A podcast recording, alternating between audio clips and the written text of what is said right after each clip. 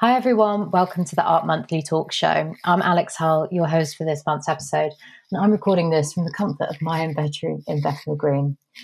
In this show, I'm going to be chatting with Adam Herdman about his feature, The Fall, on art, labour, and the fall of the Red Wall, and Adam Hines Green about his review of Steve McQueen. Both of these pieces are in the May issue of Art Monthly, so if you haven't already, make sure to get yourself a copy from our website. I would like to welcome my first guest um, onto today's Art Monthly talk show, Adam Herdman. Hello. Adam is a poet and writer from Newcastle upon Tyne, and today he'll be talking to me about his feature for Art Monthly, The Fall, in which he considers how the crumbling of Labour support in, in counties in the Northeast, part of the fall of the Red Wall, suggests a pinch point in identity and social history. But he asks, where is the art in this? Um, I've got lots of questions and points um, that would be great to hear you talk about further, Adam. But firstly, how are you doing? How is everyday life looking for you at the moment in lockdown? uh, thank you very much. Yeah, um, I enjoyed your Geordie accent there on the file. Ah, thank you. uh, I was wondering whether how that would come across in print. uh, I believe it's pronounced the file. Okay. But, uh, um, yeah, thank you, thank you. I'm doing I'm doing well enough in lockdown as as well as can be sort of expected, really. Um, yeah. Low level anxiety rising to sort of uh, enjoying my one state mandated bit of exercise outside every day. yeah, that's good. I I found that um, like it's it's I'm generally doing okay, but I have like good days and then just suddenly I'm just like exhausted from yeah. I don't even know what sitting around trying to be productive, whatever that even means within. I think this. a lot of people probably feel similarly. Yeah. yeah. Um, so, yeah, let's talk about your piece, um, the Foul. Oh, I'm sorry. I'm. I don't want. don't want to insult anyone by my terrible pronunciation of that. Yeah, it'd be great to hear a bit more about your sort of motivations for speaking about um, this area. You're obviously, as I mentioned in my introduction, you're from Newcastle. Uh, yeah. So the motivations for writing about this, and it was it was conceived and written uh, quite a bit before the current lockdown circumstances and before COVID was was so immediately a problem. So the motivations and the and the themes and concerns have changed a little bit, which we might be able to talk about in a second. But um, the particular motivation was that was the general election of, of December 2019. Um, in which uh, lots of Labour seats in the northeast, uh, strongholds of the Labour Party historically, um, particularly Sedgefield, West Durham, and Bishop Auckland, who had never elected a Tory MP in the history of, of their constituencies, for a number of reasons, voted Conservative MPs in for the first time. Uh, and what my, I wanted to think, being a writer about art and being um, involved in like grassroots arts organisations in Newcastle um, throughout part of my life uh, was trying to think about what what response contemporary art could could come up with because I think it signaled a change of self identity in these places, of course, and I wanted to think about what that meant, what new identity that might be, and how people involved with the arts might might help that conversation along. I'm, I'm trying not to be politically partisan here. I obviously I obviously did not support this change of identity. I, I wouldn't have voted. I was living down in London at the time, of course, but it, had I been up north, I of course would not have voted for the Conservative Party. So it's a, it's a little bit of a difficult thing to think about for me that places, parts of the country that I identify with, suddenly I don't politically identify with as much as I used to. So I, I, it, I wanted to think it through a little bit. Right, absolutely. And what kind of grassroots organisations were you involved in up there? Just out so I, I, was. Um, a studio holder at uh, something called the Newbridge Project in Newcastle, which I think I've written about it before in, in Art Monthly. And uh, they're a grassroots organisation, artist led, artist run, and they work alongside all kinds of local institutions, including the university, to just sort of promote artistic contemporary practice in central Newcastle. Another uh, organisation that I mentioned in the piece, the Open Shop, the Empty Shop CIC and Test Space, which is in central Durham. They work alongside unions and, and work with the Miners Gala to promote contemporary artistic practice that's that's aligned with the historic practice of, of painting and, and um, tapestries that go alongside trade unions and mm. uh, bring that sort of into the into the modern space. Um, and yeah, so the, the the spaces that kind of occupy empty high street shopping centres, I'm sure that most urban centres are familiar with this kind of yeah. independent artistic practice, which I think are really important for a city and a nation's identity of itself from a from a ground grassroots level up creatively. Mm. I hmm. think.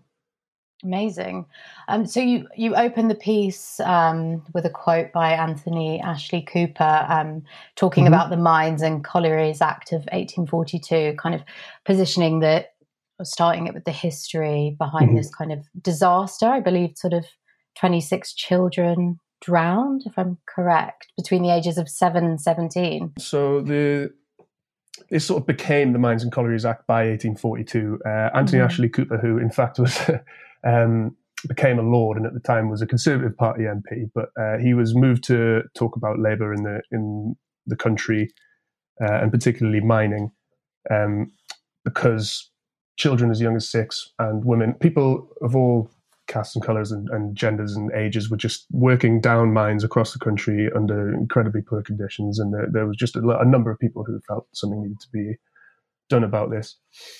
Um, but the reason I bring that up is because I think that the report itself, when it finally came out, and the report which which had the intended um, consequence of bringing in a, a, bit more regulation into these spaces, um, included these woodcut these woodcut prints that I mentioned in the mm. piece. Um, and I was interested in how these woodcut prints weren't just illustrative; they were intended to move people emotionally. They were mm. illustrations, of course, of, of, facts in the report.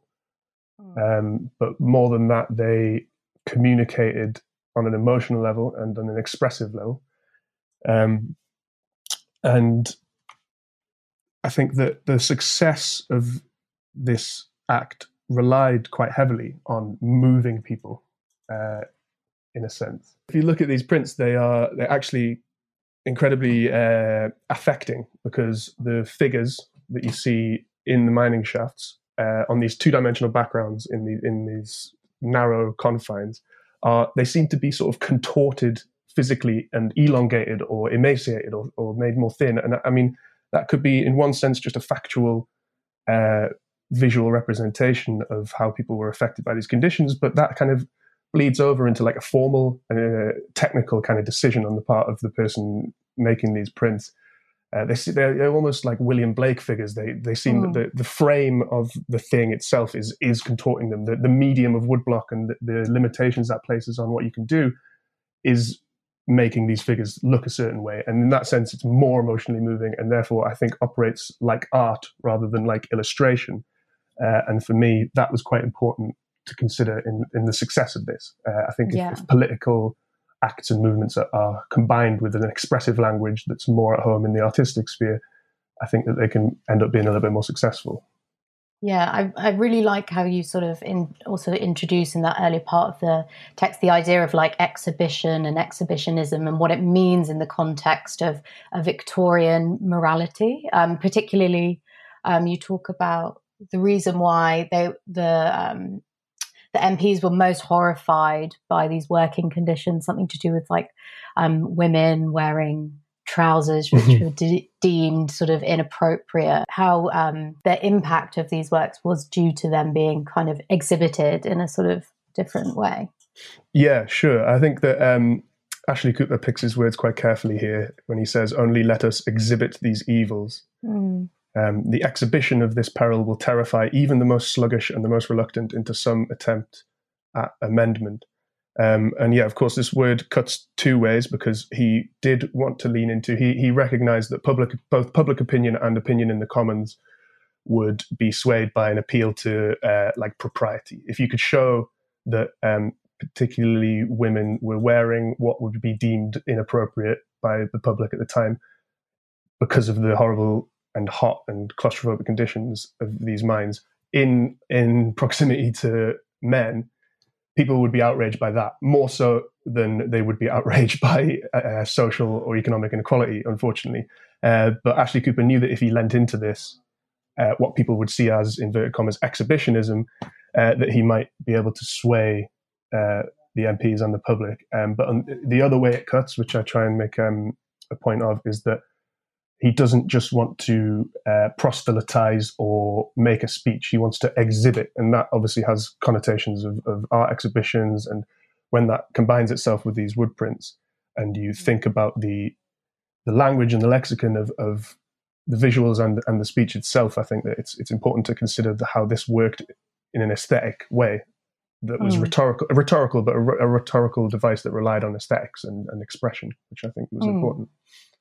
Yeah, you talk about this sort of is it, it like an internal inward compulsion. I thought that was really interesting. Yeah, and you also talk a bit about sort of the democratization of art, and obviously um, these the development of technologies like the woodcut prints has been able to bring them into such legislature to make them more um, Mhm. effective, especially within a political project. And you also talk about lino prints. You specifically mentioned sort of Claude Flight. It'd be great to hear a bit more Mhm. about that. Well, I was I'm not sure that there's an explicit link between these two things art historically. So I was trying to sort of read in a little bit subtext and why post First World War there was um, such success and excitement for this this medium. Claude Flight um, was an artist uh, who taught at the Grosvenor School in London, and he started what became known as the Grosvenor School group or movement. Mm. Um, and he developed um, the print lino printing techniques in this country, which uses linoleum um, to create the layers of, of an ink print, and then of course paints them and, and pastes them and prints them. Um, which is obviously a form of art that can be distributed quite democratically. It can be produced quite cheaply, um, and can also be. He he dreamed Claude Flight dreamed that it would be something people could do in their own homes, so they could both afford the prints that were being made by fantastic artists uh, like Cyril Power and Sybil Andrews. They could buy this art, have it in their kitchen, have it in their homes, working class people. Um, but not only that, the cheapness of the materials would allow people perhaps to participate and express themselves. Um, and if you look at these prints, they're absolutely amazing. They celebrate uh, movement. So there, there are things like carousels or people on the tube. And though the prints have to be quite geometric, so they have to have have to be made of, of geometric shapes, and they can't be fluid in the way that painting can be. Uh, they do manage to show people shaking on a tube uh, underground or like contort the space around a carousel to make it look like it's spinning. Mm. There's an there's an amazing sense of movement and freedom um, that that res- it go, comes up against resistance because carving things through linoleum you have to work with solid lines. But the fact that that resistance is there makes it seem even more you compels you even more to move. And I think the energy of this aligned itself with people having shorter working hours uh, post World War One, and having all of a sudden having this verve and this energy to to partake of cultural things. So the art was there for them to participate in or afford to buy, uh, and the art that was being made also actually communicated this this energy and this verve. And because of the relative success of that, though it never quite achieved um, what Claude Flight uh, really dreamt about, um, I think the fact that there was an energy for it and an enthusiasm for it in in the sort of 1930s can be read back into the fact that there's this historical recorded precedent of society being changed by uh, carved woodcut print art in the 18, uh, in the 1830s and 40s uh, surrounding the miners. Yeah, and I think that kind of ties in as well quite nicely to um, you talk a lot about obviously art within mining communities, um, how as we've just touched upon, how they could kind of create these images to show the sort of terrible working conditions and these kind of internal turmoils. But also, you talk about a mining art gallery in Bishop Auckland that opened in I think it was 2017, right? It's quite a recent. Yeah, is that so. incorrect? Think Okay. so, or it's been it's been refurbished. There's a whole Bishop Auckland's undergone a whole refurbishment um, Right. with millions of pounds being pumped into it by a businessman called Jonathan Ruffer. Okay. Um, and there's a whole regeneration project around art going on there, which is yeah, and there's a huge collection of art by miners. yeah. Um, I think it's important to pick up. You talked about, um, and we have talked about already, these woodcut prints um, displaying poor conditions in mines um, with a particular political goal in mind. Mhm. Uh, but it's important to acknowledge that a lot of the art surrounding mining is also quite um, celebratory in in vibe and in language. Uh, and the mining museum puts a spotlight on both. So you have the piece which gives my uh, article its title, "The File" by an artist called Tom Lamb, um, shows it uses the frame of the painting as almost the walls of the mining shaft, the walls and the ceiling of the mining shaft, and it has a bracket that's snapped and a wall that's collapsed. And I think that's an incredible formal innovation is to is to think of the frame itself as collapsing in the painting, and that communicates uh, the claustrophobia and the fear very very well. Um, and but you also have art by people like Norman Cornish, which celebrates uh, not just stoicism of working people in the northeast, but but community. You have uh, tapestries that go alongside the miners' gala and who decorate the halls of the union, which celebrate um, political activity and a sense of community in these places. Uh, and the, the well documented movement, the the Pitmen Painters, which uh, ran through sort of early 20th century, where the Workers' Educational Association was founded and in Ashington, and they really sought to working people themselves were like, we want to we want to learn about art, we want to learn about art history, and so they combined with the University of Durham, and they organised for a tutor, Robert Lyon, to come and teach these uh, miners and ex-miners about art history they suddenly they got a little bit restless and they thought, hey, we want to do it ourselves. So it's it's very well documented. There's a play called The Pitmen Painters. People always talk about it, but like this was this was a celebratory thing. People wanted to engage with art. They wanted to express themselves and their own identity, not just not just to say, look, we're having a terrible time down the mines, but to, yeah. but to like access to access a form of self expression that they felt would help them. And I think that has a political sense too. I mean, if you if if an if an area in a region has that and access to that voice. It's a positive thing socially, aesthetically, and politically. The Bishop Auckland Mining Gallery tells that history very well about how this group um, began yeah. to create their own art and their own paintings. Yeah, and I'm I'm I'm particularly interested because it's obviously so recently reopened and it's exploring this very specific social history and identity. And you also talk in your piece about sort of shrugging off this kind of ex mining town mm-hmm. label that mm-hmm. a lot of these towns are are still called. Um, but yeah, it'd be great to hear a bit more about um, this kind of shrugging off, which is obviously, I think you're kind of arguing that it's contributed towards this sort of fall of the red. Sure. Yeah, it's another thing that can operate in two ways. I think that, um, of course, if something that seems it's to someone who's grown up in the area, it seems really strange to see these places voting for a Conservative MP, but mm. that is obviously a signal that the identity of these places is in flux. You know, um, I read that as perhaps not a positive outcome of people being ready to enter a stage of flux. Uh, I'm quite interested in ways in which people have been um, compelled to to vote or act in a way that, in a lot of ways, might not be in their own self interest. In a lot of ways, it might be. They feel more represented by some um, conservative party policies, but I think broadly, socio-politically, it, it, might not be in the best interest of these parts of the country to to lean that way. But what it definitely does mean is that um, a part of the country, the northeast, which has had an identity for what seems like decades, um, and that identity has quite a lot to do with mining, um, both as a, a, very dangerous and difficult form of work, but as the defining form of labor which which helped during the industrial Rev- revolution and beyond help this part of the country have income, have an economy. Um, it was people's livelihood, and not just not just in the sense of how they made their money, but how they def- how they defined themselves. And I think that's what comes across when art is aligned with with mining. You get to you really get to see that both the dangers and the community's prosperity or togetherness that comes from this labor was very very important to that part of the world and still is historically. Um, but of course, the the mines were closed by Margaret Thatcher with a um, order in 1984. I think there's a typo in the piece, actually. I anticipate some uh, angry letters to the editor about that. Uh, I think it says 1994, which was when John Major oh, finally yeah, John Major yeah. finally privatized that. But it was it was 1984 when Thatcher's government first brought in the measures that ended up in the complete closure of northern mines.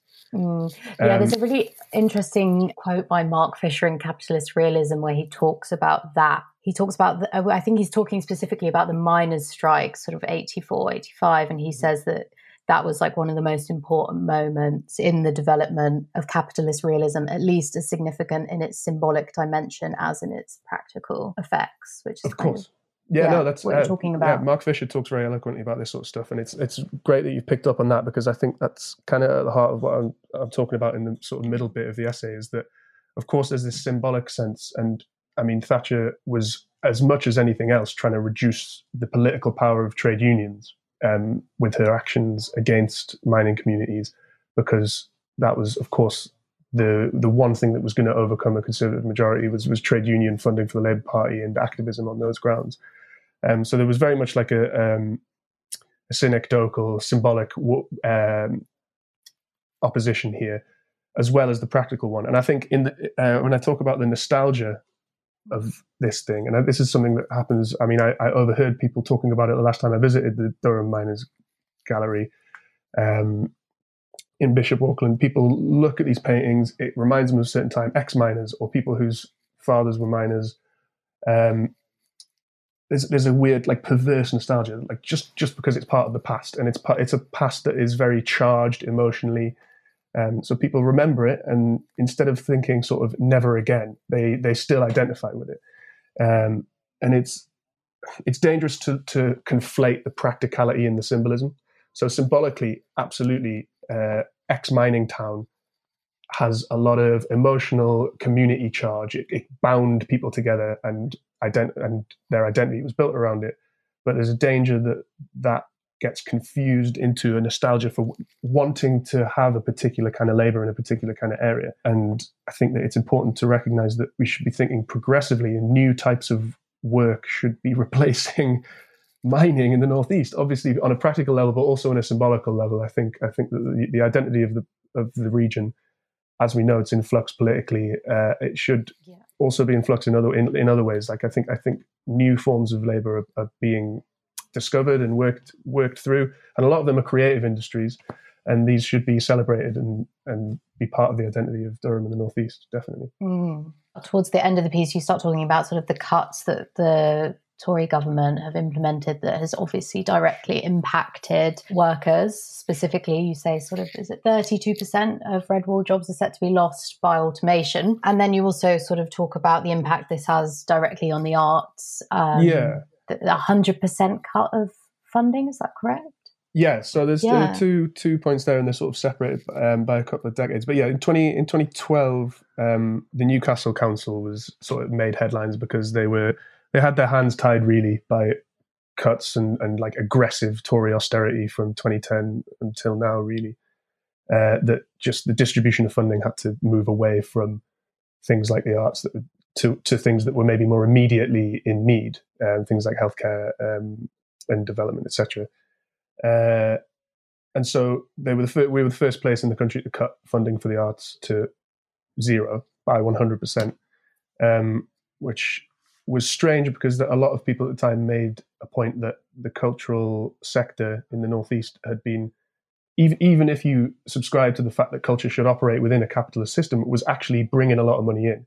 Um, there was a report that proved that for every one pound invested uh, in cultural sector in the northeast, four pounds was returned. It was a massive growth industry, and it still is. There was um, a report in February this year uh, by the Department for Digital Culture, Media and Sport saying that the UK economy, um, 13 million pounds every hour is contributed to the UK economy by the cultural sector.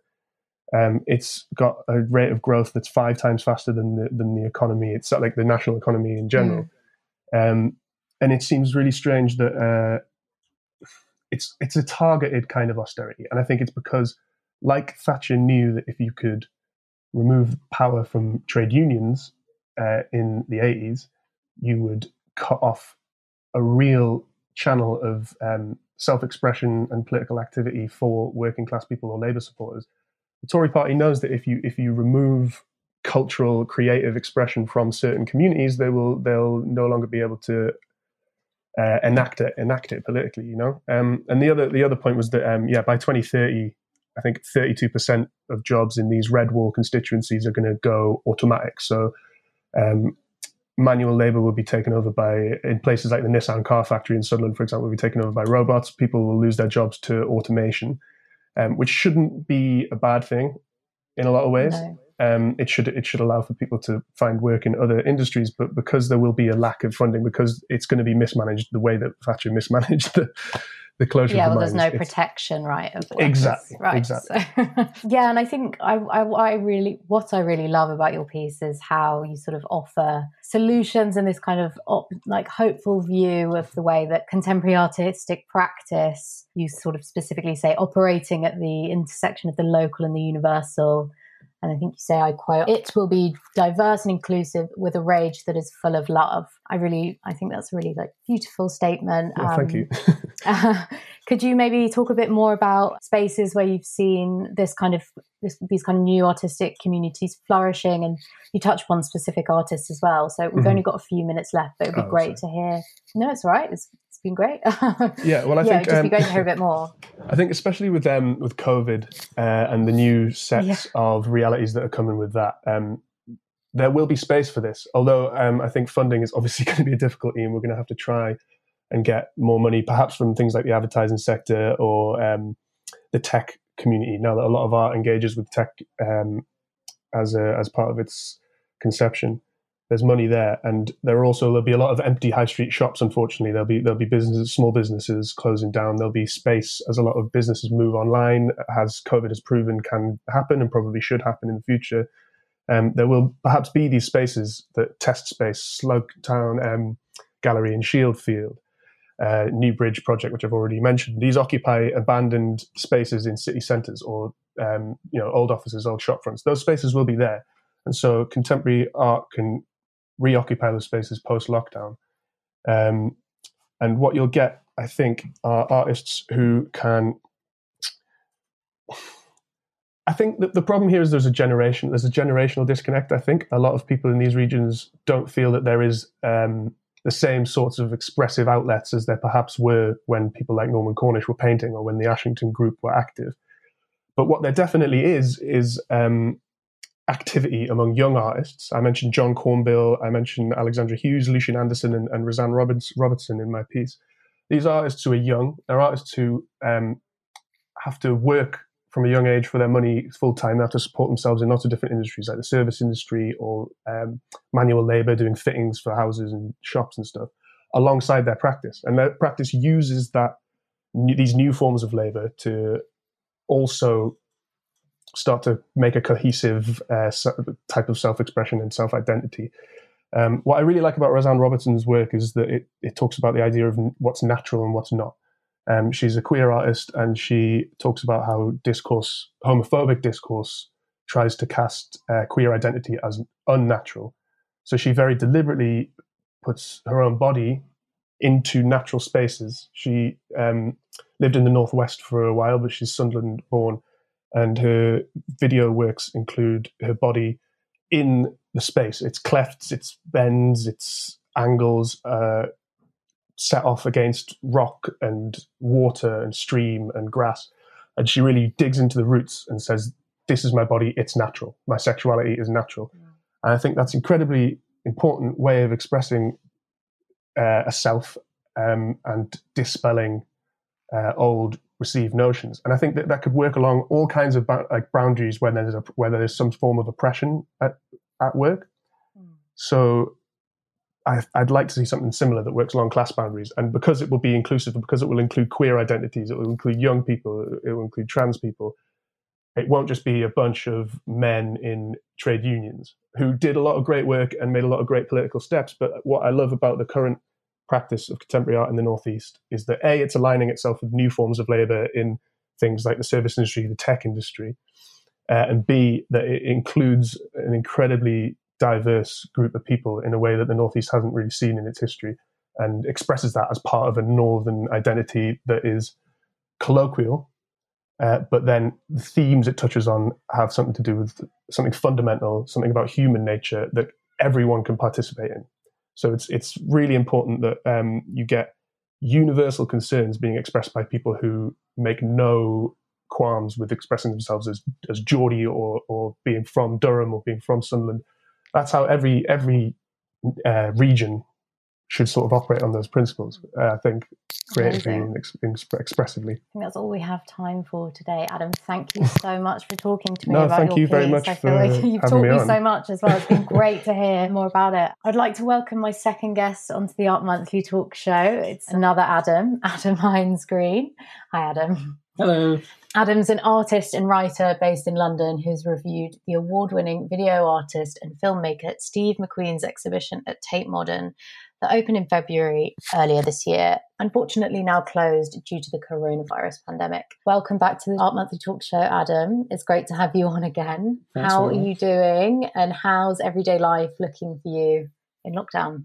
Gosh. Um, I'm doing all right. Thanks. Um, yeah?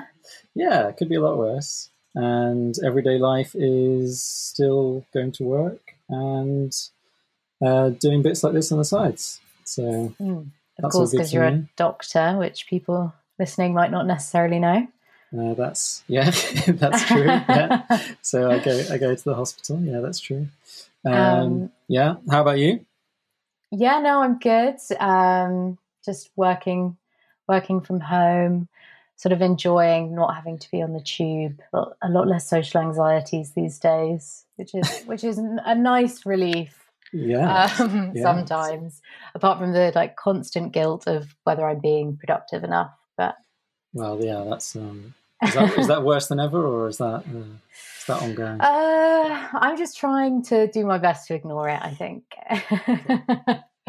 um, so, yeah, you reviewed Steve McQueen's show, as I've mentioned in the introduction. Would you like to give us a little introduction to Steve McQueen as an artist and also exhibition? Yeah, sure. I'll try. I'll try and uh, do my best. I mean, he so Steve McQueen's a British artist who was born in uh, West London. He makes films and um, video works, I suppose. You, you know, he, has his work is exhibited in contemporary art institutions and in um, cinemas. So he's made four films since 2008. Um, perhaps most uh, well, most lauded perhaps from um, you know, Best Picture at the Academy Awards for Twelve Years a Slave. Also made films Hunger, Shame, and um, Widows.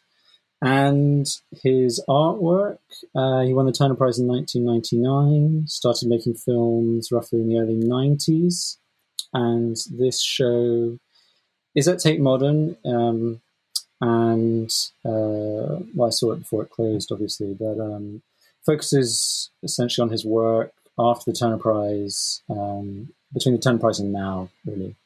You opened the review with a, an excerpt from an interview from Art Monthly with our editor Patricia Bickers, and you talk about his sort of earlier artistic practice. This is pre he won the Turner Prize, and yeah, I think you you sum up something quite nicely about his work, where you say, "I can't help but think his video work has benefited from not being required to absorb more than that humble expansion into sound, dialogue, and color."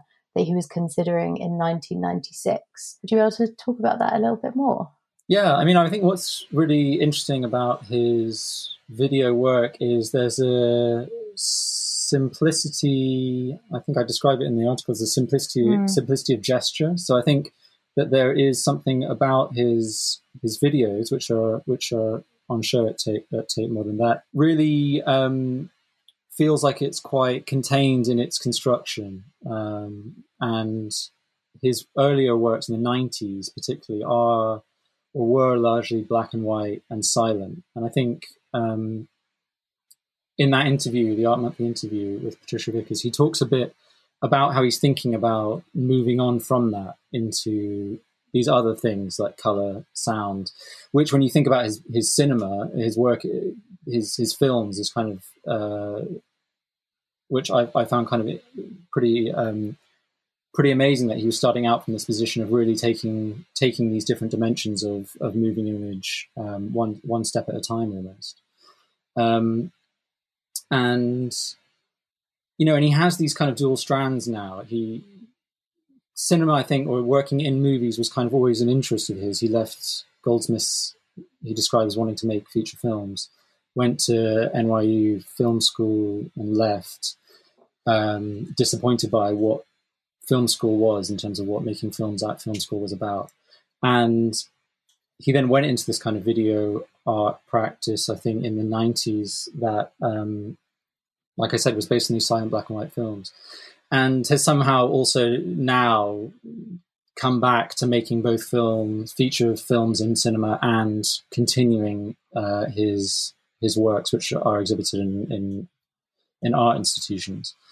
Um, and I guess that what what I think is significant really is that you know he's he's quite unusual in that regard in doing both those things, but also he um, he knows which things work where, and I think it's a question in a lot of his work about whether the work is best suited to a feature length film, or whether the idea is best suited to a feature length film, whether the idea is best suited to what I would think of as a video artwork in an art institution. And I think he knows which kind of approaches belong where. And I think that's the benefit of both, really, is what I was trying to emphasize. Um, mm.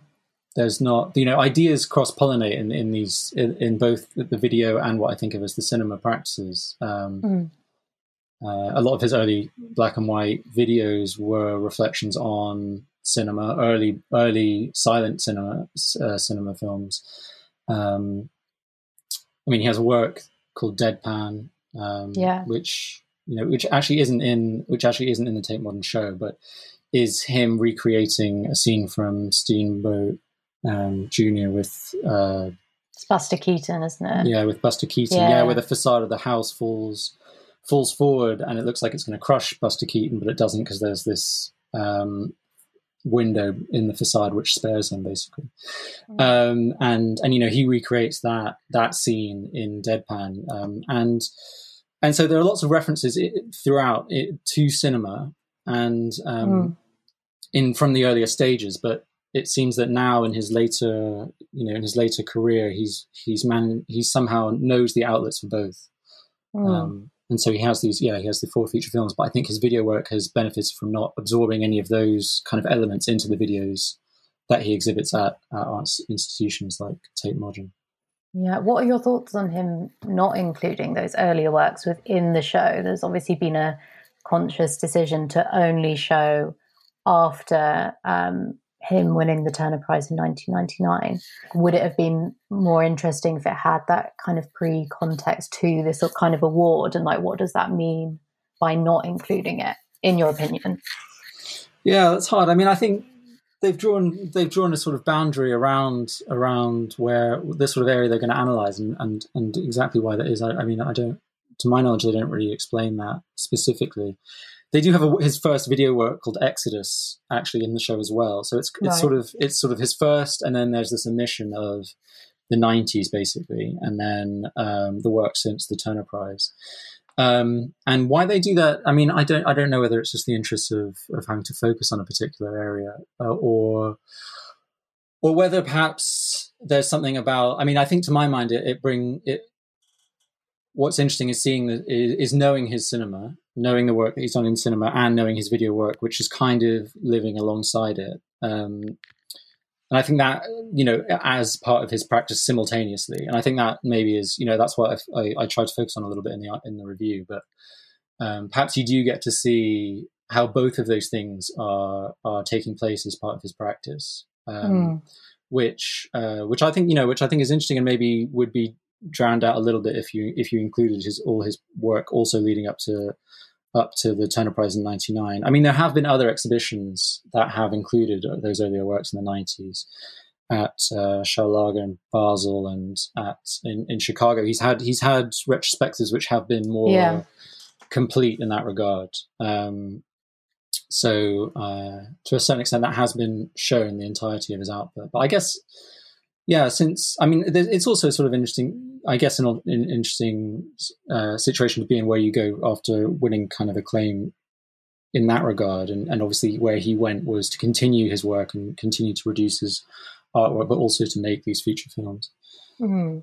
Yeah. yeah, it'd be interesting to hear more your thoughts on. I mean, his video art really seems to sort of shine a torch on his interest in like voyeurism, and you talk a lot about these kind of close up shots in your review of like for example charlotte rampling's eye or like him um, caressing his um, nipple or the the statue of liberty um, and yeah it's kind of obviously making a kind of well he's um, enacting this act of looking um, i'm and you talk about as well this um, he's kind of trying to avoid the sort of popcorn mentality, right? As an attempt to sort of make the viewer more active within the space.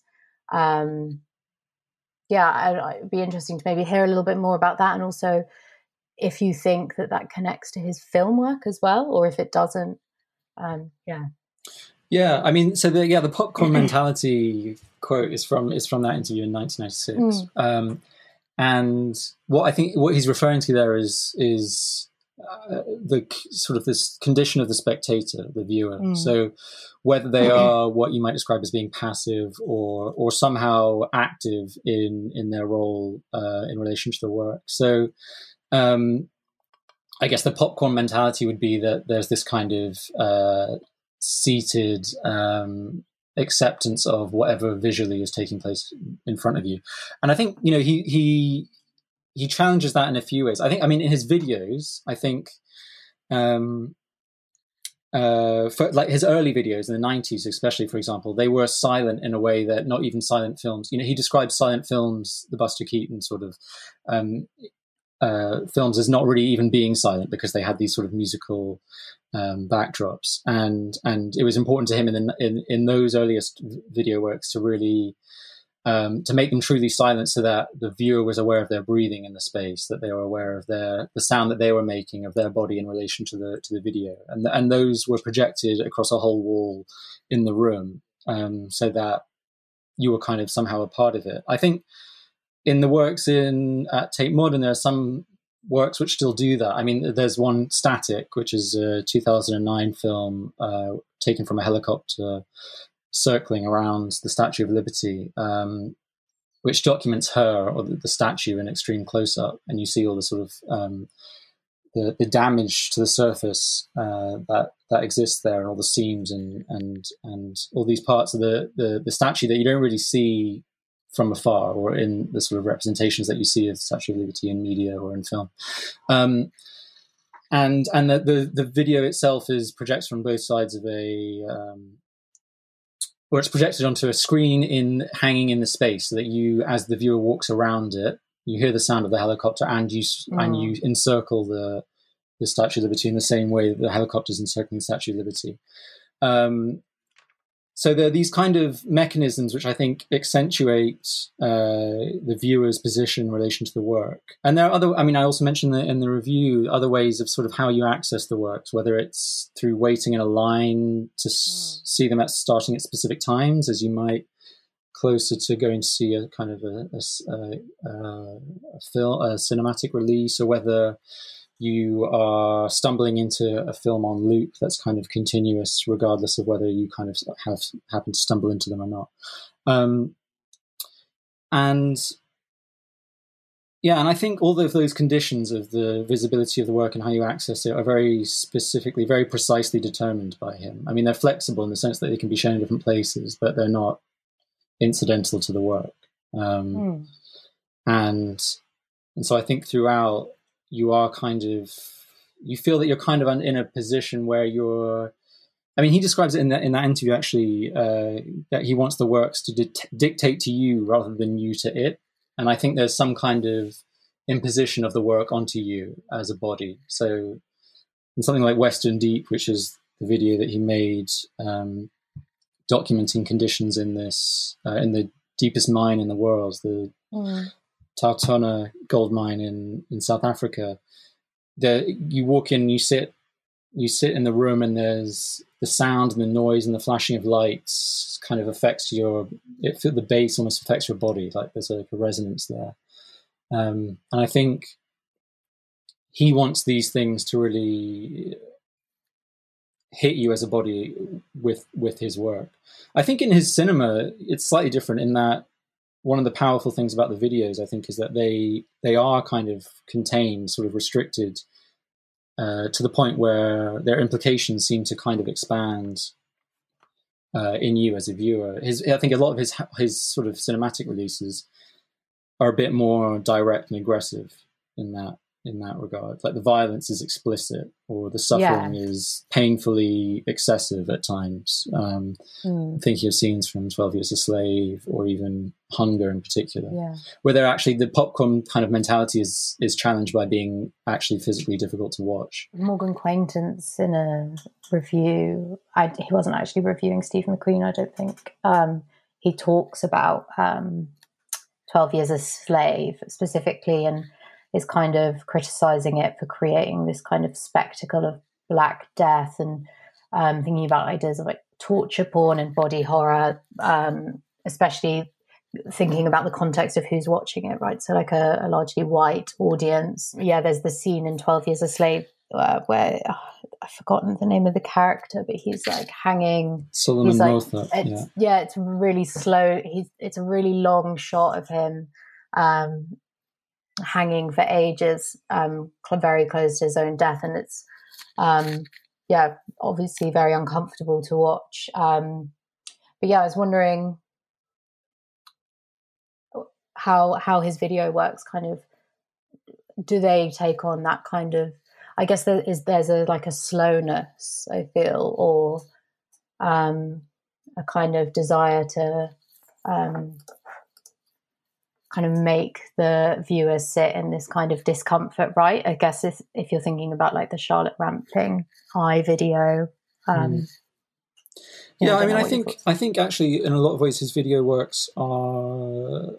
I mean, I don't know if the there's a combination of things happening in the video work. A lot of the video. So you mentioned the mm. Charlotte video. So this is where uh, it's a 16 millimeter projection of um, Charlotte Rampling, the actress's eye, and it's in this bathed in this really warm red and his finger sort of probes around her eye and then eventually approaches and touches her eyeball um, but i think what's you know in a lot of those they are i suppose there's a discomfort to that process but there's also with the touching a sort of eroticism and mm. uh, tenderness and um, these things are all kind of uh, bundled together so they're never quite sort of disgust is never really, or, or you're, you're never quite appalled or horrified by the situation at hand. I think that in the exhibition at Tate Modern, that's that work is also is juxtaposed with another 16 millimeter work um,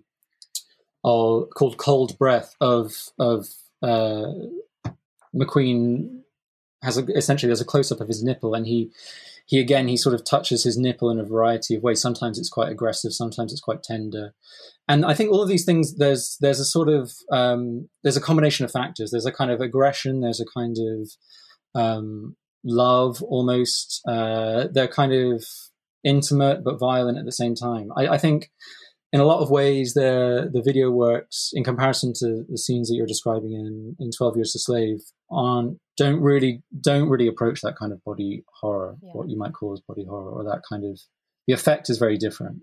Mm. Um, perhaps more ambiguous, more subtle, um, and all these things are kind of they're very sim. That it like that actually what's going on in the in the video, what you know superficially is very is quite is very simple, but they sort of seem to expand and magnify. I think uh, in a range of different directions, and you could draw them out in a, in a in a range of different in a range of different ways. Um, yeah, you you talk yeah. about um, sort of the you touch upon sort of the abstraction as well of the body and kind of how it's rendered sort of um, not totally visible. Um, I'm thinking about the Illuminer, um, the video of him watching TV of the U.S. Army. Yeah, also the video of his um, cousin who sort of makes this confession of um, accidentally shooting his own brother. It feels as though there's this like um, kind of sort of protection or like not completely showing the body in its totality, um, like obs- obscuring it in some way. Um, yeah. And yeah, and I wondered, uh, I feel like that kind of ties in, but be interesting to hear your thoughts on that as well. Yeah, yeah I mean, I think. Um, yeah, I mean, a lot of a lot of his works do reflect in some way on bodies, I guess, collectively at times, or often, uh, more often, perhaps individually, individuals' bodies, or the pressures that individuals' bodies are placed under, mm. and um, and sometimes, yeah, is a sort of sense of the body becomes a sort of material um, upon which lots of pressures are enacted and where certain other issues can be reflected can kind of almost be reflected off these individual bodies. I suppose in and, and you often do get these kind of fragmented forms of bodies or barely visible bodies or bodies kind of at the threshold of being detectable or not. And so yeah i suppose i suppose uh, that applies to western deep where these miners are sort of in you know in the mines and there are flashes of light and sound and um, you don't really get the sense of a coherent of the of these uh, of these individuals' bodies being anything separate from like this machinery that's used to drill, um, uh, to drill in these mines, and then and in Illuminer, I think. So Illuminer is, is a video he made in a Paris hotel where the camera is placed on top of a television monitor. The television monitor is showing a video that we can't actually see from the angle of the of the video camera of um, it's a, it's a, it's footage about uh, the U.S. Army training, um, um, uh, being trained for combat in Afghanistan, and so what you actually see is McQueen's body lying on a bed in this hotel room, and you see the reflection of the light from this TV monitor reflected off his body into the camera. Mm. Um, and and so there's a sort of a, a, relay. There's a series of relays of visibility of what you know what's shown on the TV monitor that you can't quite see, reflected off McQueen himself, which then comes into the camera, which you as a viewer in the space can then sort of see. And you never, really, he never really quite manifests as a complete individual as a whole. You sort of see a wash of colors kind of reflecting off him, and the camera is trying to focus in this very dimly lit condition. Um, and and as you said, um, the other video, which is made the same year as Illuminer, 7th of November, uh, documents his cousin Marcus, uh, or it's the audio, the voiceover is his cousin Marcus describing how, how he accidentally shot his brother, and the visually what you see is a very large slide of the top of his cousin Marcus's head for the 23 mm. minute voiceover. Um, so yeah, so you never quite get the full sense of the whole of the body um, of the individual as a whole. Um, and in some ways, and sometimes I think that's through you know, he has certain strategies, whether that's through extreme close up, as in Charlotte, or extreme close up, as in as in static at the Statue of Liberty, where where the sort of the usual, the conventional imagery that we have perhaps is not quite uh, accurate, or or really what he's really interested in is digging beneath perhaps that surface, the facade. Um, and one of those mechanisms, I think, is probably is to get too close. Um, or to fragment slightly to see what happens when these things start to fall apart as kind of coherent wholes. Um, mm. Yeah. Out of interest, the um, the audio that's sort of making the statement about the accidentally shooting his his cousin accidentally shooting his brother is it is it is it literally just him speaking and confessing or is it like a conversation how does it sound so it's just his it's just the cousin speaking okay um and it's a monologue so you hear, you sit, you stare at the slide, which doesn't change, and then, and you hear the voice of this man describing this event fluently. Mm. Um, and you know, and I, a lot of these you don't really. I mean, McQueen's when when he's documenting other people in this regard, and there are a few works which do this um, in the show. When he's documenting other people in that regard, he's not really, you know, as in Seventh November, he doesn't his his his position, or you know, the sense you asked about dialogue, his position isn't really clear. You know, it's not mm. where where he enters into. Obviously, he's the creator of the work, but um, and yeah. he's the and he's the cousin of the person narrating. But you know, there's no interjection from McQueen. Um, you know, to a certain extent, in other works that he's behind the camera. You know, Western Deep. You know that he's he's in the mine shaft with with the people, but you know he's not speaking. There's no speech as you might expect in say a documentary film, or in you know there's no voiceover in that one. There's often there's one element that's kind of reduced or removed, um, mm. uh, which which sort of twists it. Whether you know whether so it doesn't ever quite feel like documentary film, or it doesn't ever quite you know it doesn't that not all of the elements are given or provided. It doesn't fully explain the situation at hand necessarily. Yeah, I find it. Yeah, I read an interview and he was talking about the seventh Nov piece um, with his cousin, and he um, said about the film. It's all about the truth, the whole truth, and nothing but the truth, which I just found quite striking, um, using kind of this courtroom language. Um, but yeah, I think also a lot of his work seems to be focusing on or trying to tell the truth, trying to show these kind of, I don't know, maybe pure or close up representations of specific objects and allowing the viewer to kind of interpret how they so choose, I guess. Yeah, I mean, yeah, I mean, I, I think you know he he does. I mean, if you start, if he's someone who starts to say their work is about truth is going to get um, yeah. attacked from a thousand angles. But I think, you know, I think maybe what he this idea of truth, I think perhaps is it's more important in his approach. I think a lot of the time his approach is is to try to unveil to a certain extent or with very simple means or to like or to dig perhaps a little bit i mean literally in in in Western Deep um, to kind of go beneath the surface of what perhaps is is the appearance of, of a certain situation, whether that's Charlotte Rampling's appearance in cinema or whether that's the Statue of Liberty as a version of um, freedom and liberty in America. I, you know, he, mm. I think there is an, an idea of getting beneath something which is too superficial to represent the truth, some version of truth or reality. I think. Right. When he talks about truth, um, I, you know, actually has uh, he actually talks about he has a, he has a desert island disc where he talks about truth, or he's asked about truth, or he's not actually he's not actually asked about truth. He's, he's asked what's essential to you in a movie, and he says truth, whatever that is. Yeah. and and then he says there, you know, and then he goes on to say there are many truths, and and but he says something interesting about truth, which is that you can smell it, or he said it's quite a visceral reaction. I think to him, his version of what he's meaning by truth, I think, is a kind of essential or almost a universal sort of human experience that you that you feel um, viscerally, um, mm. and I think that's what he's trying to get at, and what he's sort of, and I think what his best video works do is is is actually touch on that. I think if you're a viewer in the space of one of these things, there's something about them which does affect you in that way. Um, many of them, and I think that's kind of what he. I think. I mean, that my interpretation would be that's what he means by truth. Yeah. Mm think that's all we have time for, Adam. Thank oh, you very much for speaking with me about Steve McQueen's show at Tate Modern. That's it for tonight's Art Monthly talk show. I'd like to thank my two lovely guests, Adam Herdman and Adam Hines Green, for taking the time to talk with me about their brilliant pieces that are in the May issue of Art Monthly.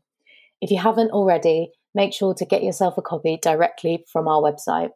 And if you're interested in subscribing to Art Monthly, we're currently running a special offer giving you free digital access to our entire online archive. All the details of this can be found on our website, www.artmonthly.co.uk. Thank you so much to everyone for tuning in. I hope you're staying safe and well.